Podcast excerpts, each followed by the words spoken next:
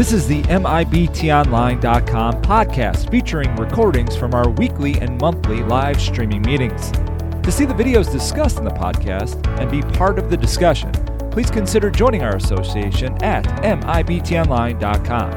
Now, here's the show. Tim Keefe from MIBTOnline.com. Welcome to our Wednesday meeting. Like I said, we're going to try to do these meetings every Wednesday talking about something, whether it's uh, uh, football, basketball, baseball, or things that are going on in the officiating world. That's what we're here to do every Wednesday. So you're going to know you can watch us live on Wednesdays. You can always participate in what we're doing. If uh, you can't watch it live, guess what? It's going to be available on demand as usual. So, how cool is that? That's what we do here at MIBTOnline.com. I want to welcome everybody in tonight. As it says on the road with Sam, we'll get to that here in a minute. But uh, let's uh, run through what we got tonight. So, the meeting for the 26th. So, we'll have some announcements. We'll have the penalty report. We'll talk about that in a minute. For those of you who've been around for a while, you know what the penalty report is, the penalty report is or was. We're going to try to incorporate that now in the meeting and talk about things that are going on in the officiating world. I think it's going to be a lot of fun. It's going to be pertinent to you, stuff that you can uh, bring to your crews, bring to your uh, other officials, people you work with, because just things that, that I think are going to make us all better as officials, whatever sport you officiate. So we got that tonight. Um, let's see, we've got uh, the Sam Holbrook baseball video, that's coming. So we'll be talking with Sam. We, uh, we had a conversation with Sam yesterday. He's out there umpiring right now in Miami. So, but we'll, we'll get to that here in a little bit, and then we'll, we may have some open questions at the end and see how everybody is doing. So here are our announcements real quick. So here, the meeting schedule. So we're, we're talking weekly meetings here, and hopefully we are streaming. And let's make sure we're, we're yep, I think we're streaming. Awesome. So, uh, weekly meetings. We're going to be doing these weekly meetings here at MIBTOnline.com, so you can, once again, look for them. There's going to be varied topics, but there will also be stuff that will be uh, um, scheduled in regards to, you know, we'll talk football maybe one week, we'll talk basketball, maybe we'll talk uh, just other things that are going on in the officiating world. In fact, I think we're going to have an author on here in a couple weeks. We're going to try to get him up, who wrote a book about football officials. So we're going to just try to make it interesting for you, but we'll have these weekly meetings as long as we possibly can. So as long as everybody's enjoying them. Uh, clinics, we have our uh, IHSA officials conference. So for you Illinois officials, as a member of MIBTOnline.com, you can be a participant of the IHA officials conference. All the materials for that conference will begin July 12th. So that's when you're going to have that material available. You've probably seen a lot of additional sports on the website if you've uh, browsed the website. So uh, uh, that's what those are all about from this IHSA conference. And all that IHSA material will be available from July 12th to July 31st. But it doesn't matter. As a member, you can continue to get most of that content right here for as long as you want, as long as you're a member. So how cool is that? I mean, that's a great, uh, great, you know, great benefit that we are offering. Our football clinic is uh, right now scheduled for August 11th at 5:30 p.m.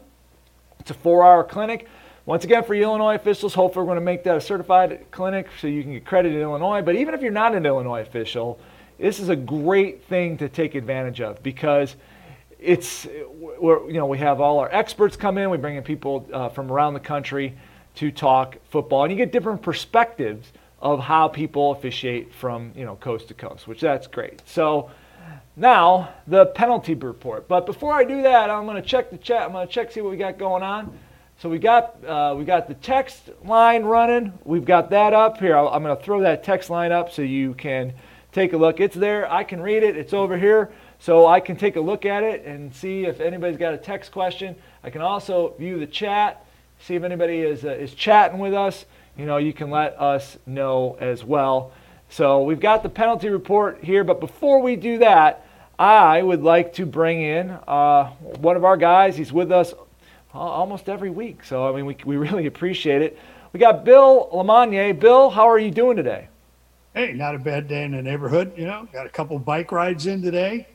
Got some good results back on my CAT scan uh, about the lungs recovering from COVID in January. So, it's a good day in the neighborhood. Well, I guess it's better than a bad day in the neighborhood. So. anyway, well, good. I'm glad to have you here, Bill. I'm glad that uh, the, the, medical stuff is uh, is getting a little bit better for you, and we, we can uh, we can move on. So here you know we have got the penalty report, and this is something that we did for a, a while, kind of on its own. It didn't really gain traction, but there's a lot of great stuff in this that I think is important. So this week on the penalty report, well, what is that? Well, believe it or not, this just broke today. So the NFL, uh, this is actually from uh, footballzebras.com, and if you enjoy the NFL or you like NFL football stuff, this guy breaks everything. He'll tell you crews, he'll tell you guys who retire.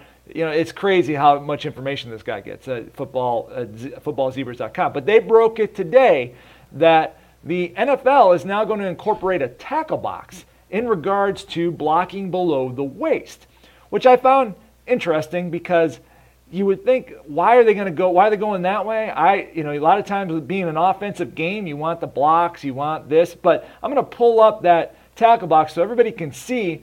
It's similar to the high school tackle box, but it has some of the same rules as the college. It's like they took their, it's like they took the college rule and the high school rule and they mashed it together to have their own. So, Bill, I mean, I, we're not, we don't really talk a lot of NFL here, and not that people really care about the NFL, but it's interesting that they are now making the blocking below the waist just as confusing as it is in the other codes because the NCAA for years keep changing it. High school's been pretty consistent, but they're actually coming out with an interpretation this year that might change, you know, how the blocking below the waist is also uh, ruled in the free blocking zone. So it's kind of interesting now the NFL has decided to get on board with this. What do you think?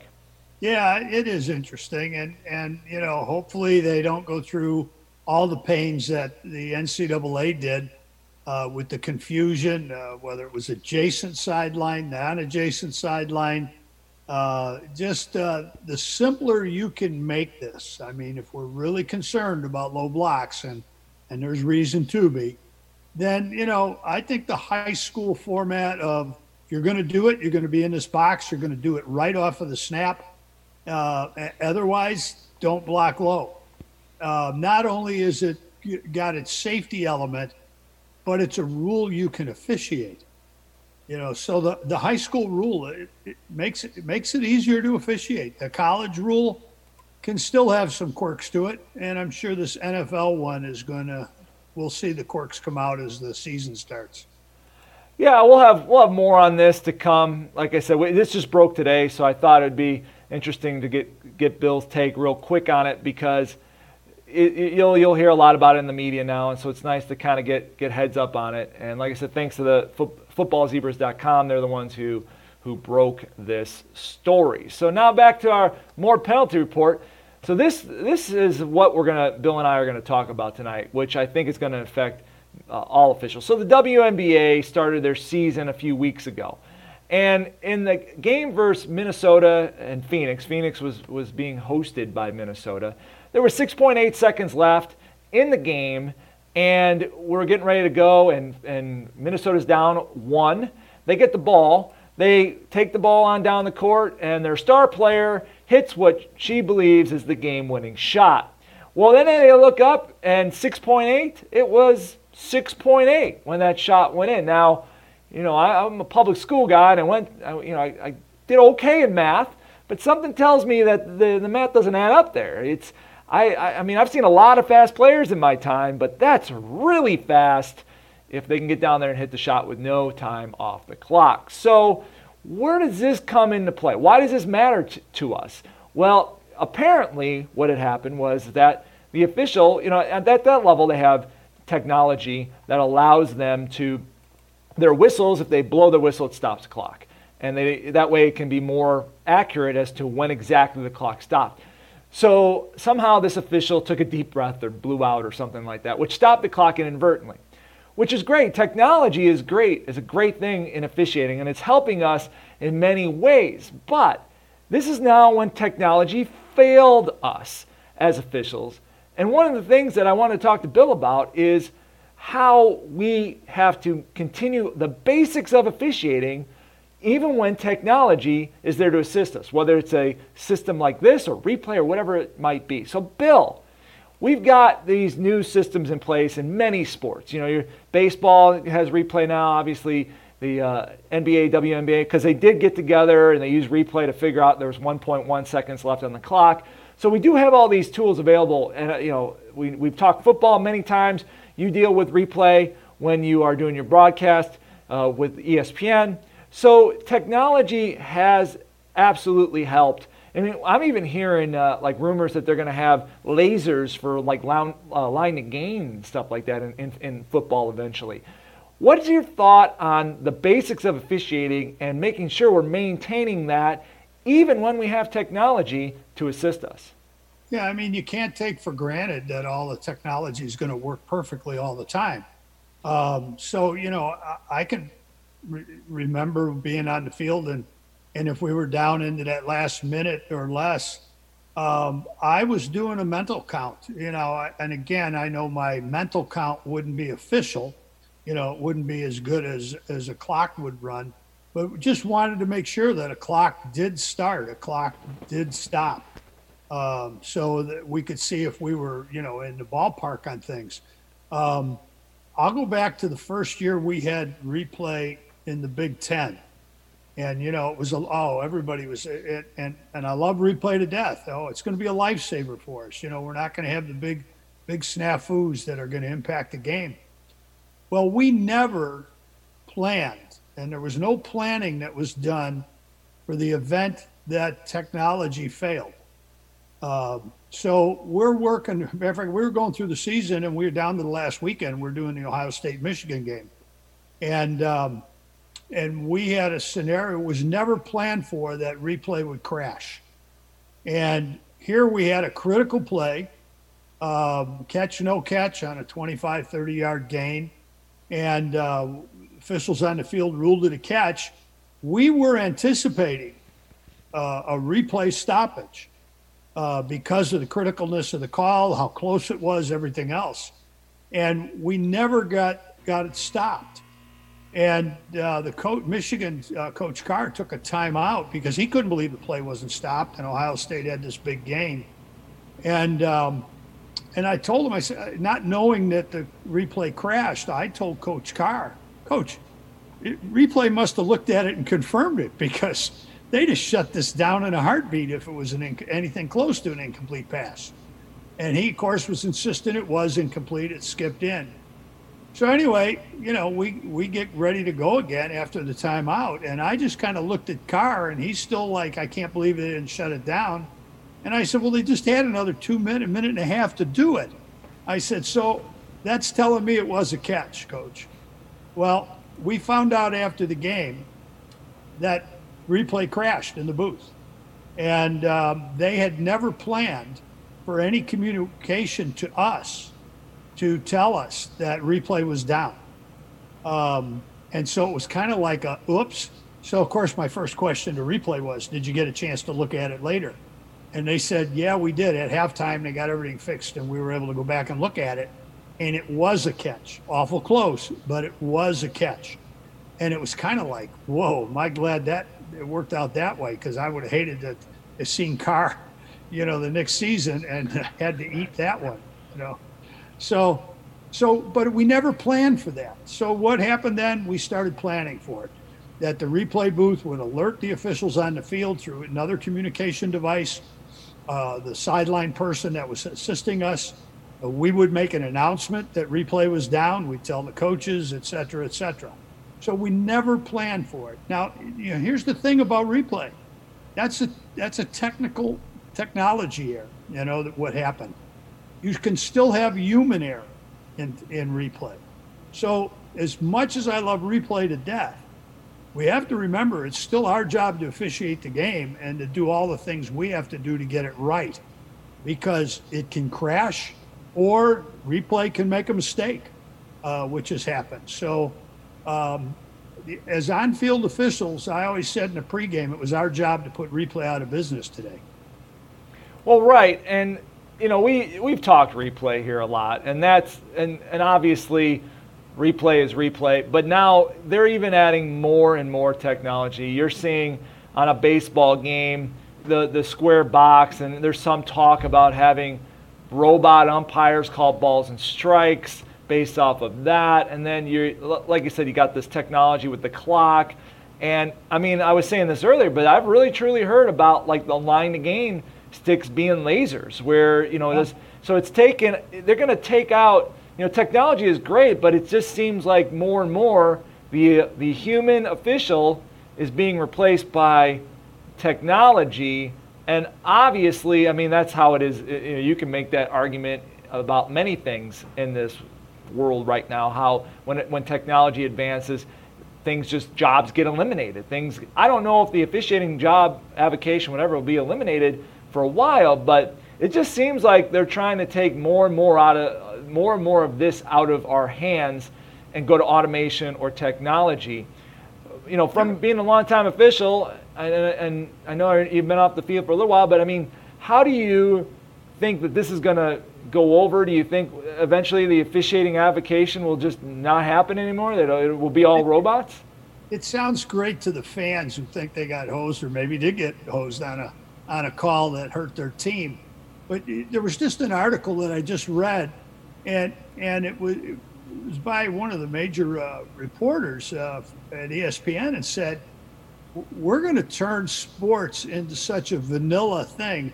And they were referring right now. They were referring to the game of tennis with everything that's being done. That that it, it's going to be so sterile. It, it, it's like, who who's going to watch? I mean, and I'm not advocating controversy or, or blown calls or anything else, but but the bottom line to it is is that we're not playing a computer game. Uh, it's a human element. Uh, players make mistakes, coaches make mistakes. Uh, we're going to have a mistake here and there uh, in the situation. Um, but they, to me, it's gone as much as I love replay. It's gone too far, um, especially at the college level, where uh, there's more more stoppages every year. Uh, and they're adding more things, and it's getting more complicated all the time. Um, let the players play the game, the coaches coach the game, and the officials officiate the game. And if it isn't something massive critical, maybe in a key part of the game, leave it alone. You know, I think the NFL thing about it requires a coach's challenge versus the college game where anything reviewable can be stopped I think NCAA needs to go to the NFL rule, and I'm not an advocate of NFL rules, but they need to go to the NFL rule that says if it isn't worth it to this coach to possibly burn a timeout, it's not worth stopping. So, you know, and you don't see you don't see the NFL coaches wasting timeouts. No, and that's true. And somebody once said, I don't, uh, maybe it was you. I've heard of this before, but that the game is coached by humans, it's played by humans. It should be officiated by humans because that's just part of the game. Now, the gamblers and the die-hard fans and the people who are, they don't feel that way. They feel like all calls need to be perfect all the time. And, you know, okay, fine. You know, it, it, I understand that point, but I'm with you. It, this, it's going to be vanilla if, if that happens and whatever, but maybe that's what people want. want Joe West, whether you like his umpiring or not, how could you not want a Joe West around in a baseball game? You know, I mean, they just he just celebrated the most uh, games umpired, and they say it's a record that'll never be broken because of the way that things are, are established. Yeah, with 1941, the record was was. Uh, some ump, some Hall of Fame umpire, 1941. That's how long that record has stood. So yeah, it's very unlikely that and Joe West has still got some time. He's probably going to at least finish out the season. So you know, he's going to add some more to that record. You know, you need personalities. You know, you need quality, but you need personalities. Well, and that, you know, then the argument comes that we're just supposed to kind of be in the background and no one's supposed to know who we are. But everybody remembers Red Cashion. Everybody does. Yeah. And and even Mark Bright, you know, and the NFL stuff. And and you know, they they re, they re, they remembered that because those are there are some characters or or whatever you want to say out there in that regard. So I, I had breakfast one morning at a clinic with um, with uh, Cashion, and uh, he told me the story about how when there was a change in supervisors, and I'll leave the supervisor nameless, but he um, he told him he didn't want him anymore doing first down you know, that it's just going to be a point and first down. No more draw, no more, you know, Texas uh, influence on it. You, you, we don't want it anymore. It's just first down, right? So he was kind of down in the dumps about it. And he was flying to his first game, and the assistant commissioner happened to be on a flight with him. And the assistant commissioner was telling him how, oh, the commissioner and everybody in the office just loves it when you get on TV and you go first down. And he said, so he said, here I got the office telling me, you know, they love it, but I got my boss telling me I can't do it anymore. So he said, I'm in kind of a dilemma here, you know. And he said, so he got out there on his on his first first down situation with a microphone, and he did it longer and louder than he said he ever did it in his career. And he said he never heard another word from from his boss about it, but the office loved it. Well, that's what it's. it's part of this is entertainment as, as well. So you know, yeah. So well, Bill, thank you for spending some time with us tonight, uh, talking about this. Really appreciate uh, your your few minutes and and your perspective, of course.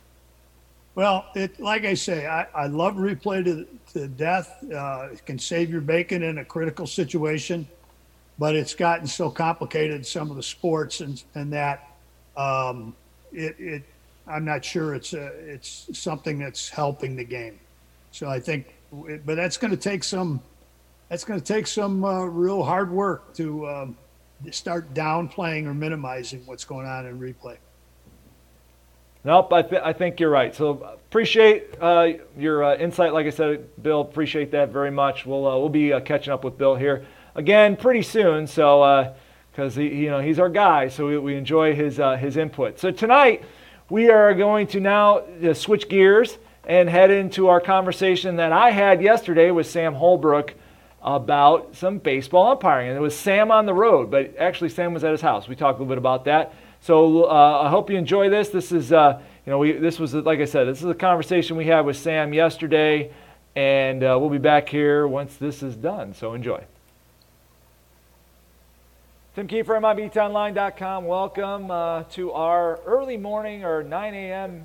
East or uh, Central Time, 10 a.m. Eastern Time baseball meeting on a Tuesday. Yes, uh, you know that's what we do sometimes because uh, our our guy Sam Holbrook actually has to umpire. That's what he does. He's a professional umpire. So sometimes we have to adjust our time here.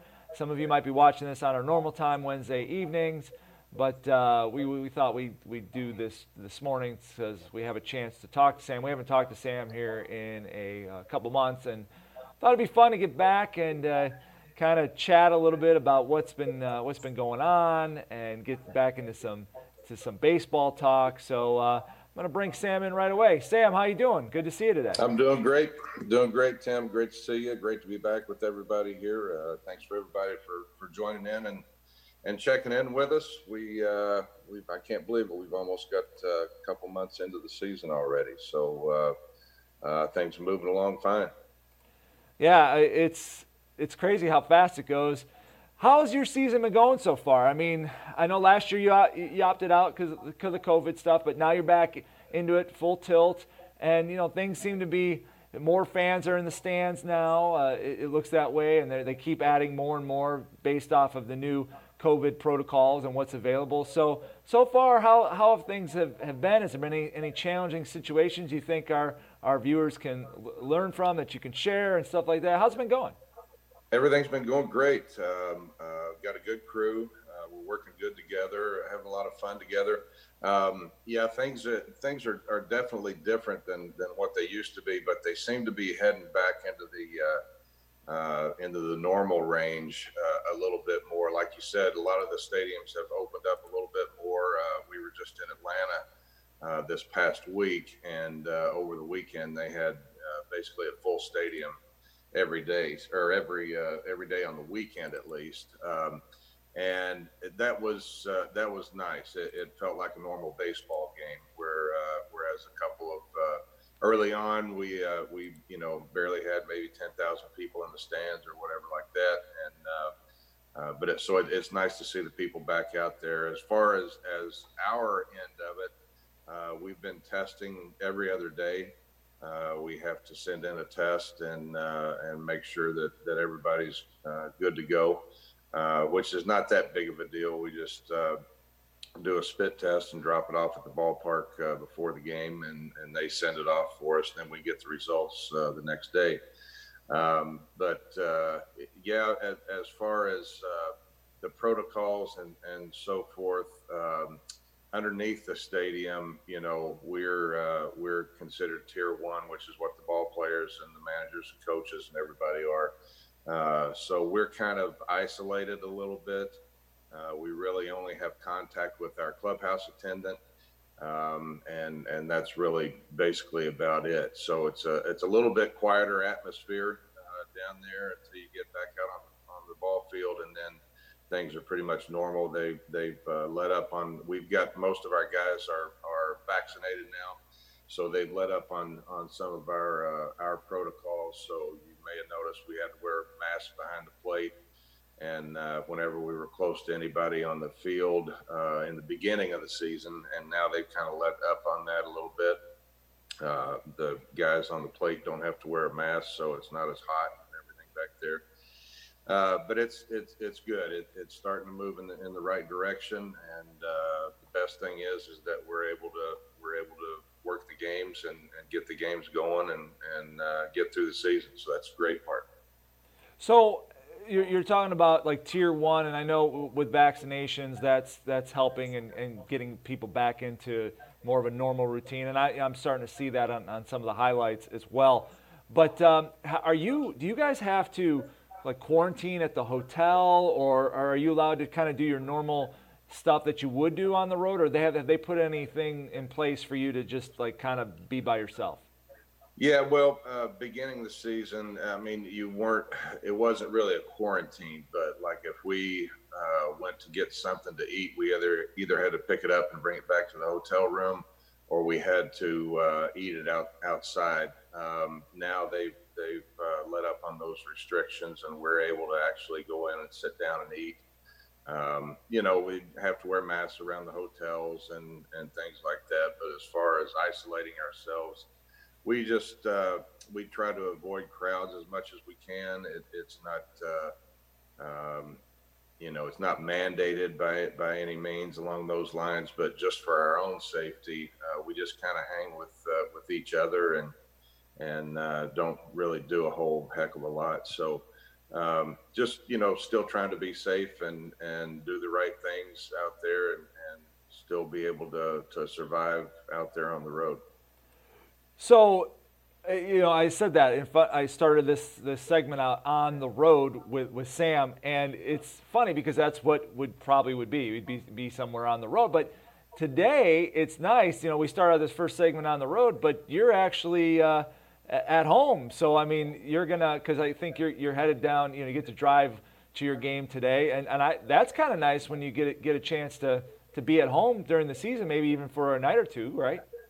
Yeah, I mean, any, any when you're on the road for six months, uh, any nights that you can sleep in your own bed is uh, is a benefit. So after the game last night in Miami, I drove back uh, back over here to the house, and uh, I'm I'm going to drive back over and probably stay in Miami for the next couple of nights. Uh, uh, but yeah, at, at any time that you can get home and and be able to, to sleep in your own bed and, and enjoy the comforts of, of being at home check the mail and uh, uh, get the, the honeydew list going and, and stuff like that around here. Uh, that's uh, that's a good thing. So uh, very blessed to uh, to be able to be here and and still looking forward to to getting back home for a little bit of time off, regular time off, without having to drive and work game.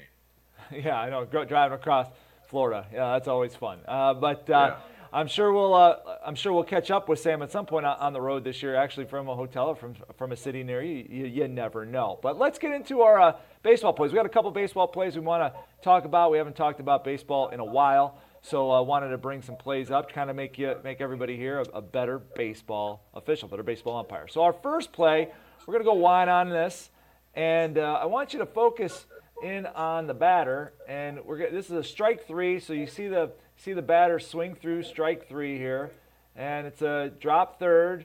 First base is open, so he's going down there, and the ball looks like it might hit the bat. Right as it comes, it pops out of the catcher's catcher's mitt, and the, the, the runner or the batter runner drops the bat. It, it may hit the bat and kind of and really no play here. So we're gonna we're gonna get a replay of this.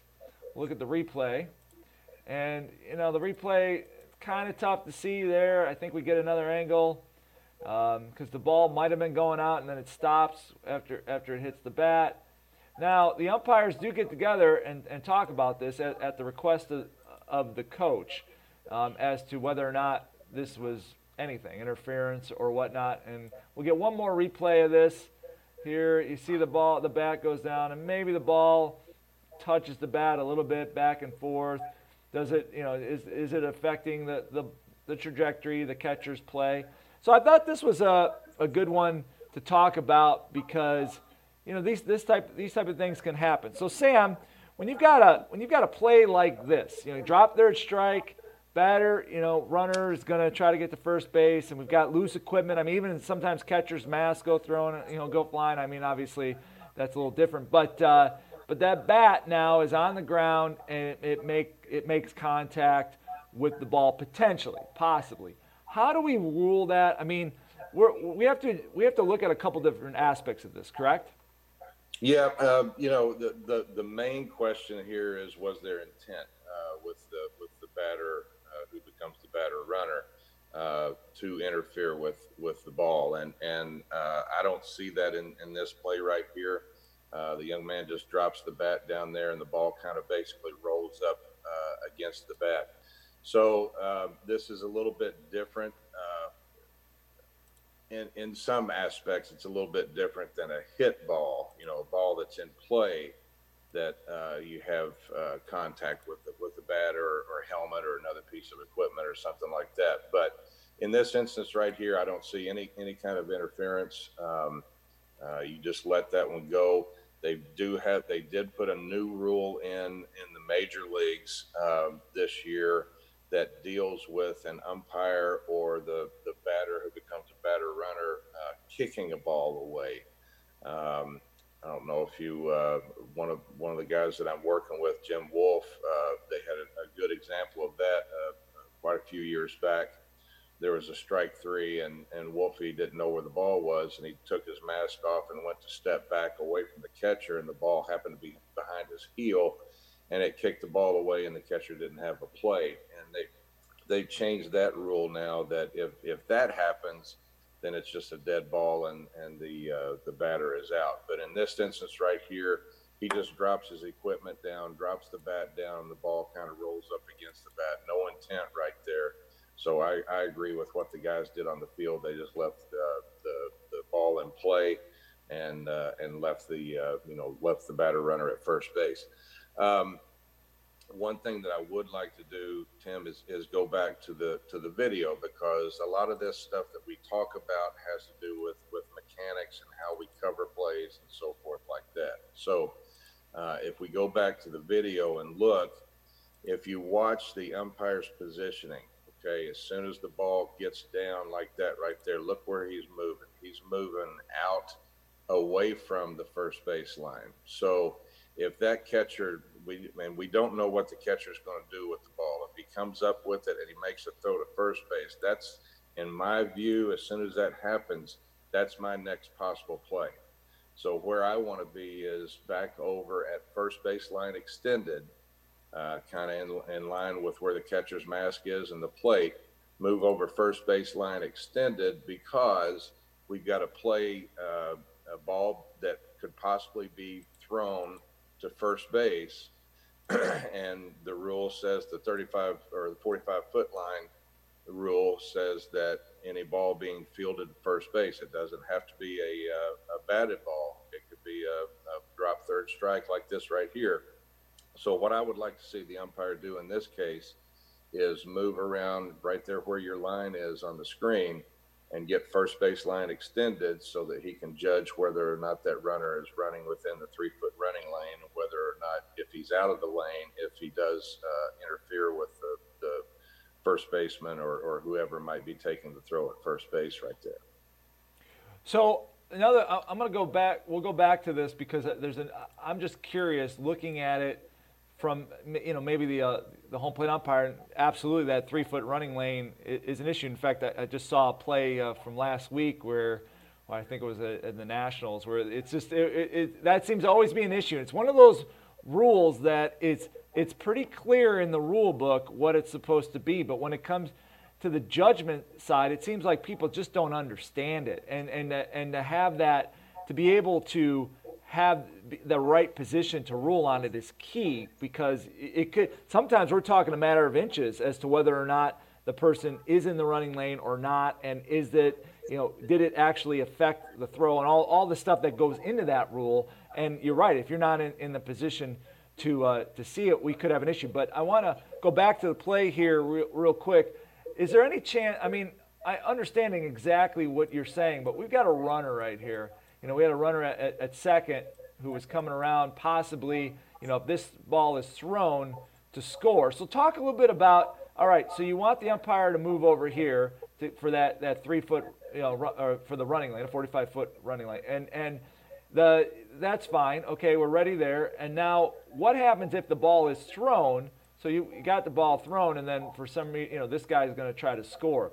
What I mean, how do you wa- want the umpire to move then? Do you want would you like the umpire to start out here and then move over here? Or what's some suggestions in, in regards to that if that play were to happen? If that because I think in my mind that umpire is probably maybe cheating a little bit. You know, he should be there, but he's thinking that maybe he needs to get ready for that possible play at home.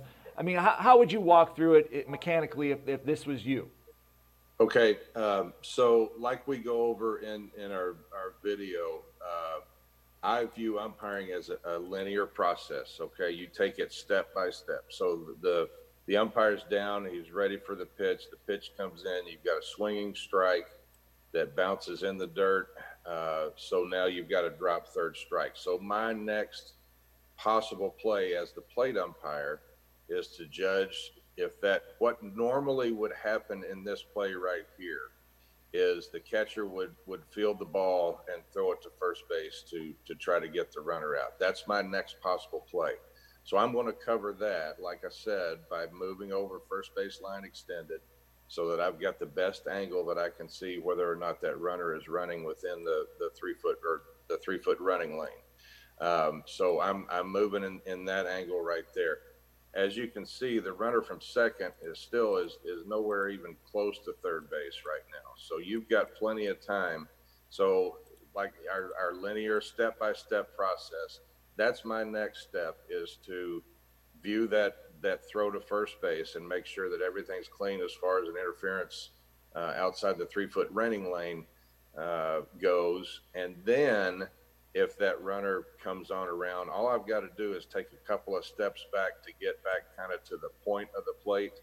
So yeah, I'm, I'm moving back in, in that direction right there uh, and viewing the throw from the first baseman if it comes into the catcher, viewing the throw as to where it's going to take the catcher. And that's what we talk about instincts. Um, is that throw taking the catcher uh, up the third base line or is it taking more towards the pitcher because the throw is to his uh, glove side a little bit, and he's going to have to move that way. Then I'm going to adjust my angle because there's probably going to be a swipe tag. We know that the runner is probably going to be coming, you know, trying to get to the uh, the foul side of, of the plate area over here at third. So if the catcher is uh, is moved up, let's say into the grass, kind of towards the pitcher a little bit, now I'm going to be, I'm going to move myself over to an angle about where the umpire is right there, uh, so that I can judge uh, that swipe tag and see the best angle that I can to see if there's daylight between where the catcher is going to be coming back to tag the runner and where the runner is sliding to the outside right there. Uh, if it's a true throw, uh, right straight to the plate, straight to the catcher, where he's just going to catch it, turn around, and you know put the tag down. There's no swipe tag going to be going to be made. I might take a step back towards uh, third base. Excuse me, from there, and and so that I can see, you know, whether the the runner's foot gets to the plate before the catcher gets the tag down in front of the plate or not. So I don't want to be I don't want to be blocked out by the catcher. Is what I'm saying. Uh, if the if the throw takes the catcher uh, more towards the first base dugout, uh, then I'm going to be uh, probably right about the point of the plate right there because the catcher's going to catch the ball here and then have to come back uh, over towards uh, moving his his direction, moving towards third base, and the runner's probably either going to be coming in the backside of, of the plate or straight in from third base of the plate. So basically, what I'm doing is I'm reading the throw to see where the catcher is going to, to uh, initially catch the ball, and then from that position, where will he move to make that tag? And I basically don't want to be blocked out by the uh, by the catcher's back. I don't want to be blocked out by the runner's back. I want to be in that, uh, I guess, what they call the wedge area, uh, where the the the mitt and the, the foot or hand are going to be coming in contact together, and I want to get the best angle that I can to see if there's daylight between those two. So uh, one last thing on this, and, and I, I and I'm gonna I'm gonna drop our, our banner. I don't like to do that because you know we, we got to keep our, our, but I'm gonna drop the banner because I want I want I want to show you something. Brand going. Uh, I want to show you something on this play because this umpire, the third base, the, the, well the yeah the third base umpire, I don't know if you see where he's looking you can see by the brim of his hat, he's he's not. I, am just wondering, should does he need to be looking here or should he be looking over here? I, am just, it's just a question because you know we talk about this sometimes. You know where where to look. You know, and and and, and not be ball watchers in some sports. I mean, in, in, in baseball, the ball takes us to the play, and and 90 percent of the time we are going to watch that ball just because it's going that's going to tell us what what's going to happen here. But on on that play, I mean, do you should should our our third base umpire kind of make sure that there's not any goofy stuff going on at third base, or I mean, how would you work it if you were in that position? Yeah. So uh, again, we go by the, the next possible play. So for the the third base umpire, I don't. I believe there's just a runner on second. Am I correct? That is correct.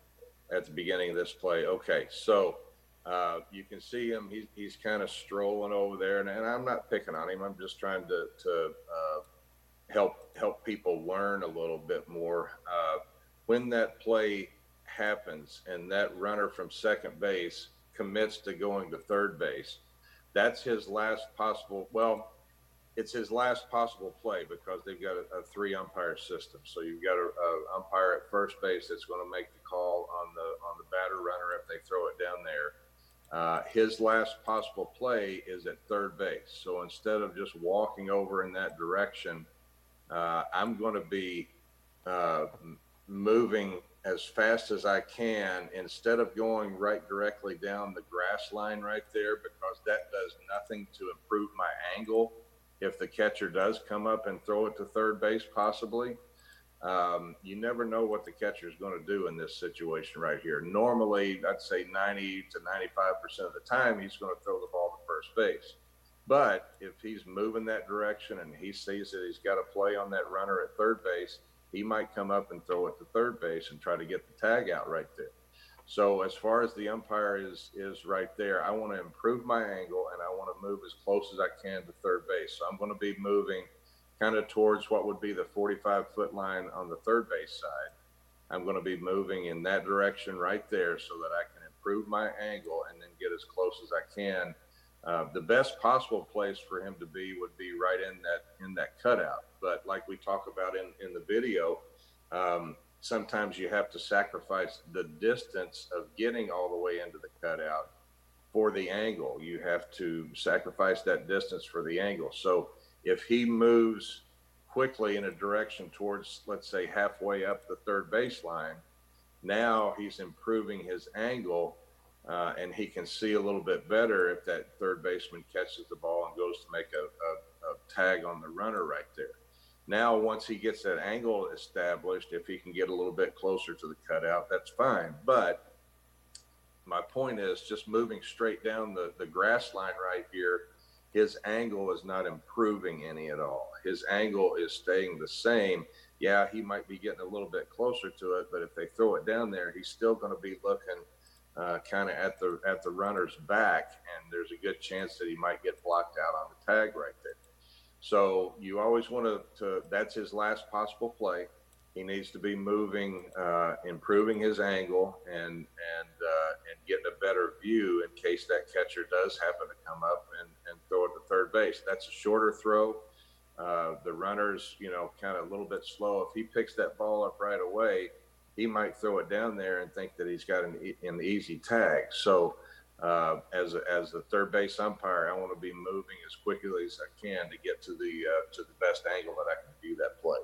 Well, no, I think that's a great that's a great point because you, you, you, go back to the plate, you know, the ball is behind him now, but you know, and we're doing some what ifs, but we're just trying to you know get ourselves better here. If this is the ball right here and he's a righty, boom! I mean, there you go. I mean, that could be right. the easiest play, and it's right in front of him too. So, right. so if right. we're not we're not in position, like you said, you know, unfortunately, or, or trailing this, not ready for that play, just you know, having our baseball instincts, like you said, said that they they probably are going to go to first but it's really easy to go to third in, in that one, and we just have to be ready for, for all of them. I just want to point, point it out, you know, because it, it's like, once again, we're not, we're not picking on a guy or anything like that. It's just try to get better so that way, you know, we know where we need to be instead of maybe not, I guess. Right, right. And, and, and like you say, you know, you, you've always, kind of like being a Boy Scout, you've always got to be prepared.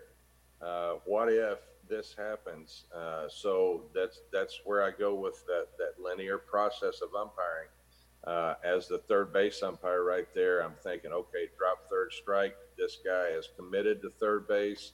That's my only possible play. So there's no need to split the difference and stay in the in the middle of the infield for any reason.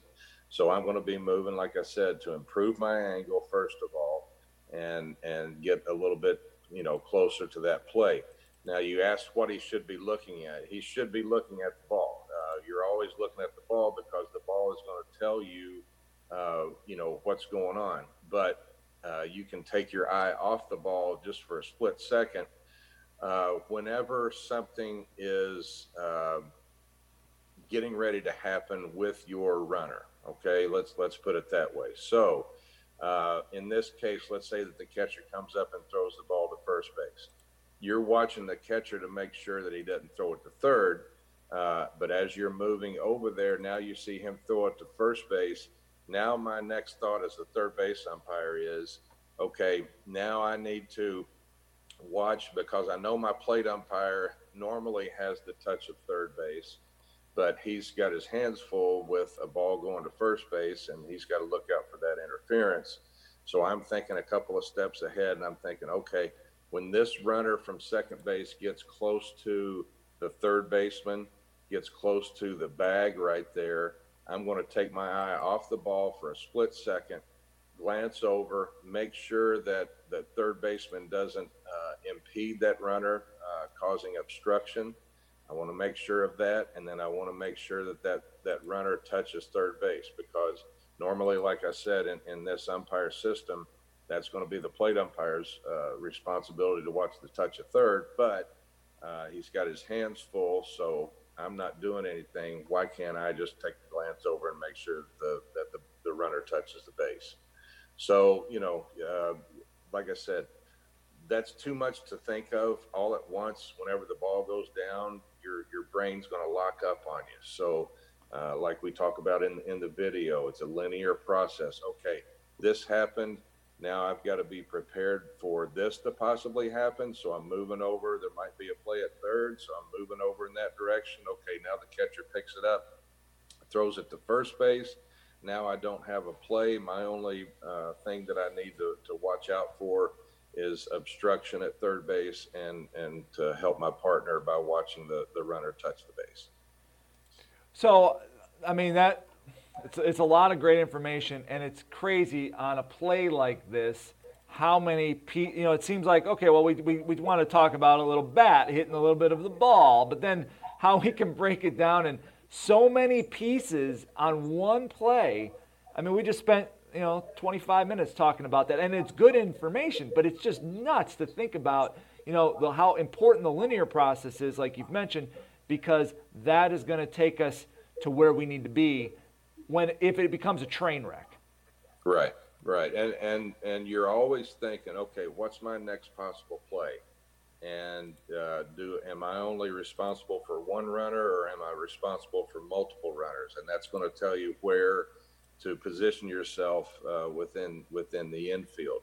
Um, if uh, if that runner, let's say, uh, is safe at first base and maybe the ball gets away from the from the first baseman, uh, now I've got to think, okay, if that runner goes to second base, my my first base umpire is probably not going to be able to get into the infield and and be able to make a call. So if that happens, then I might have to bounce back and kind of split my difference between third base and second base, get into that working area like we talk about in in the video, um, so that I can cover two two runners at, at this point. So there's you know, uh, baseball.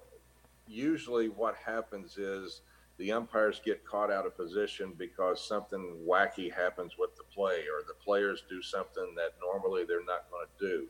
So you've always got to be, you know, try your best to be a, a, step ahead of that and and think to yourself, okay, what if? What if uh, what you know, what if this happens? What if that happens? If they throw the ball to first base, normal play, batter runner is out at first base. Now I know I've I've still only got that one runner at third base I'm already over there. I'm in position. If he rounds too far, now the first baseman might throw back in behind him at third base. I've got to be ready for that play, and I, I can't be in the way of the throw, and you know, uh, all that all that stuff. So you're you're constantly thinking, okay, what's my next possible play, and where do I need to move in order to be able to be in the best position to cover that next possible play.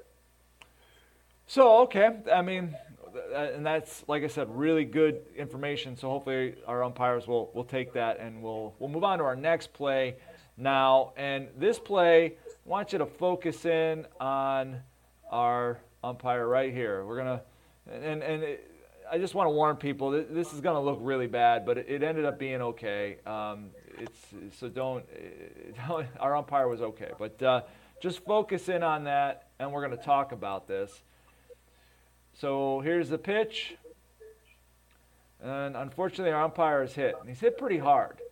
Um, so we'll play it one more time, and then I think that I think that's it. We don't necessarily need to need to see it again. Um, our our umpire, like I said, he was fine. He he did leave the game, um, but ultimately he was fine in the end, uh, which is always the positive thing. We don't want any bad things to happen to us. There's only, there's not enough of us, but. Uh, Sam, this is something unfortunate that does happen from time to time in all levels of baseball because of the positioning that we're at. And balls move pretty quick, as, as you know. Baseballs come at you pretty darn quick. So, um, from your experience, I mean, even through you know uh, minor leagues and, and your, your uh, you know, long major league career, can you give some tips to our, our umpires as to how to if you're if you find yourself in a situation like this, you only have sec- split seconds to, to make a reaction, or maybe positioning or something like that. What are some tips to try to avoid this from happening? Yeah, well, uh, first of all, let's let's go with the rule um, right here with with a, a, ball that has hit an umpire before it's past a, an infielder. Um, uh, in in the infield right there, then the batter runner is awarded first base, and uh, all runners that are forced to advance advance. Those that don't, that aren't forced to advance, go back to the base that they're they're originally at uh, when the pitch went in. But uh, as far as as this, I mean, it, it's something that we have to deal with. You know, know that you're going to take some some shots to the body and the arms and stuff like that when you're working the plate, but you hope not to when you're when you're working the bases. But it's going to happen. Uh, you know, when when we're up there and and I'm in the infield and uh, Carlos Stanton or, or uh, Judge or somebody like that is hitting, man, they hit those line drives and some of them are coming off the bat 110, 115 miles an hour, and and uh, that's just tough to get out of the way of it. The one thing that um, you know. Uh, I will say is that you've got to judge if anybody's played wiffle ball or, or baseball too, you know, you know that the ball curves by how it comes off the bat. And, uh, you know, if it comes off the bat, you know, slicing a little bit, then you want to go the opposite direction. And sometimes that's a little bit hard to do. But, uh, you know, when the ball's coming at you, uh, every now and then it'll it'll be coming straight, but a lot of times it'll have some curve to it, especially when you're on the on the uh, on the lines. But uh, yeah, that's that's the main thing is is realize which direction that the ball is moving and then have your brain be able to process that quick enough to that that you can move in in the other direction and you know I, am glad that that our guy was uh, was okay in, this one right here uh, it's something that you have to deal with but uh, you know that's why you've always got to keep your eye on the ball you've always got to be down and be ready and and the main thing you know um, I, I like to be down and set. I like to have a, a good base with my feet and to where that I can move. Uh, and basically, what you're doing there, if the ball's coming right at you, you, you have to determine which which direction it's curving, and then you, you have to kind of drop step and open yourself up and, and try to let the ball pass you right there. But the main thing is being down and being in an athletic position. Uh, at umpire school, we teach it you know, hands on, on knees set with your feet just, you know, a little bit more than, than shoulder width apart, uh, so that you've got a good base and you can move in either direction right there. But, uh, main thing is just being, being able to, uh, being down and, and ready for, uh, an athletic move that you're going to have to make. And then hopefully your brain processes that information quick enough that you can move in the opposite direction. Yeah, that's about it. You know, you, that you can, you just can, see it, do it, move, and, and be lucky. Because I think sometimes yeah, it's either you're unlucky or you're lucky. Yeah, and sometimes you can do all that stuff, and, and you know it can get on you so fast that, that you're unlucky, and, and it does happen to hit you. But uh, it, it's going to happen to you out there. We just try to try to make sure that it doesn't uh, happen very often. Yeah, it was a real funny, uh, quick personal story. When I was in junior high playing a, a, baseball game, and it was well, we weren't playing the game yet. We were just starting the game uh, or doing our warm-ups before the game. I was at third base, and there was a ball that was hit to the outfield, and so I kind of turned, and my back was to the field, and I didn't realize that the, the that my my buddy was going to hit me next. So I'm looking my ba- I'm looking out to the outfield, and he hits to me next, and I don't see it. And as I turn, it's one of those where the ball goes right by my like eye. Like I mean, like we're talking millimeters, and I could have been dead. I mean, literally. I mean, yeah. it was a line drive, and I mean, it's just like sometimes, you know, like for like I said, our guy was okay, which is good, but just, just sometimes it just doesn't work. You can do everything like you just said, everything right, and it still finds you. Right. Exactly. So, Hey, well, well, Sam, we appreciate you know spending some time going through some of these, some of these plays. We're going to try to do this again uh, next month. We're going to try to do it every month to, to kind of grab some of your your knowledge and uh, you know get so that way because we still got obviously high school seasons are coming to an end, but we do have uh, um, uh, you know youth leagues and guys are going to be umpiring baseball all summer long. So these are good things to, that we can pick up on as we go through. So Sam, thanks for taking some time out of your morning and your time at home. I know that precious time at home, and I hope you have a safe trip across the, uh, the southern part of Florida on your way to Miami and have a great game and, and everything goes well. And I, I look forward to, to, talking to you again next week or next Thanks, month. buddy. I, I, look forward to it as well. And uh, great to be back with everybody. I hope everybody's season is going well. Be safe out there and uh, work hard and do a good job. And uh, we look forward to talking to you next time. So I want to thank Sam. Tim Kiefer, MIBTonline. Whoa, it's playing again. We already did that.